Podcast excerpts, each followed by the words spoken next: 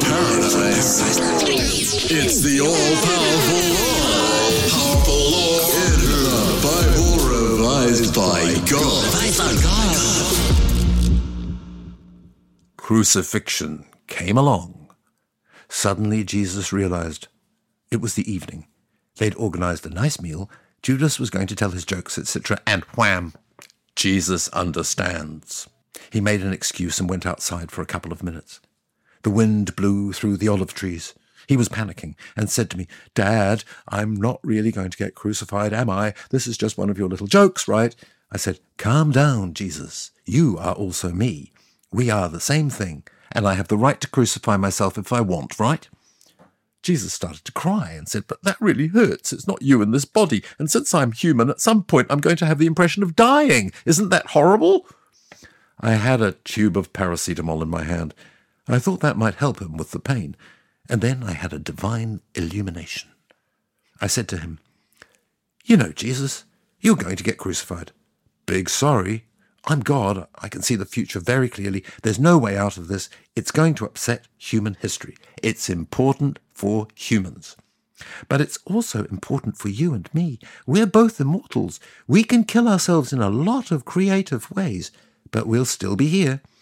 It's almost tragic, especially since our immortality makes us imperfect because we can't understand why humans are afraid of death.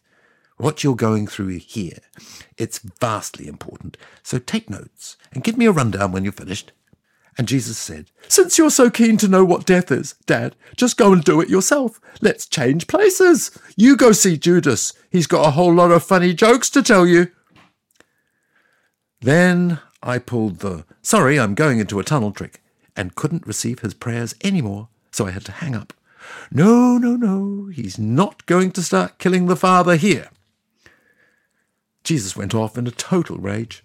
He was so scared that he drank more than was reasonable, really too much. Luckily, the apostles covered that bit up. So when he was completely pissed and poured the wine beside the glass, the apostles said, Look out for the wine, Jesus. And he started to scream and cry, This is not wine, this is my blood. Get it, Peter? My blood and this bread, that's my body. Tomorrow it's going to be like the bread in crumbs. Life is totally crap. Judas started to sweat. Hey, it's okay, Jesus. Tomorrow it's going to be a completely normal day. Ha! Jesus took Judas in his arms, cried with joy, and said, My faithful friend Judas, you are too nice. You're not like my father, that egoist who is sending his son to the cross. You're always there to cheer me up. I really regret having called you Judas the Girly or Judas Hole, and also. We never found out Judas's other nicknames because at that moment the guard turned up and took Jesus away. There was a trial. Pontius Pilate, who had pretty good instincts, wanted to pardon Jesus. This guy understood the Streisand effect 2,000 years before Streisand. But he wanted to do this in a subtle way. So he said, Do you want to crucify the guy who does free miracles, or this thief who has a nasty look? The crowd were a bit taken aback by this way of presenting things, but Pilate was going to completely ruin my plans. So since I was in the crowd, I yelled, Dead right, we want to crucify Jesus. You can see that he. I couldn't think of anything straight away, so I said, He's got long hair, like a rebel. Who has long hair around here? And he's a carpenter. He can make his own cross. And do you know what? Racial profiling is a serious offence. True, Barabbas has a nasty look, but perhaps it's because society rejected him that he became a thief. My speech on social influence disturbed people a bit who had really come to see nails going through hands and not at all to take decisions. So they yelled, We think just like the old guy, and decided that Jesus should be crucified.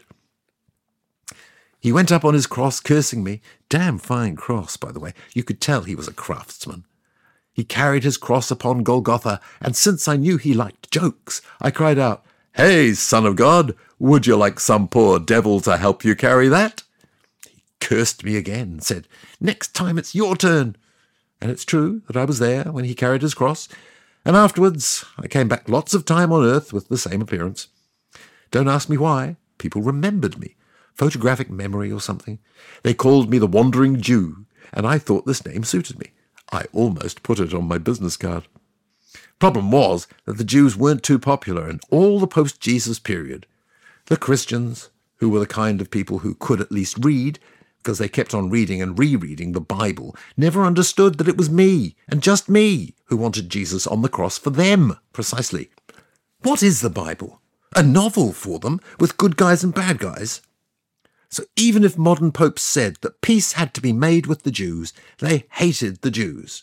Even after Jesus had worn his lungs out saying, Love everybody, it's enough to make you despair. So to avoid problems, I just put wandering on my business card. Ah, I forgot the end of this bit. Jesus got nailed to the cross and he died. Like that, God can do anything, including dying. Well, more or less. We'll talk about that later.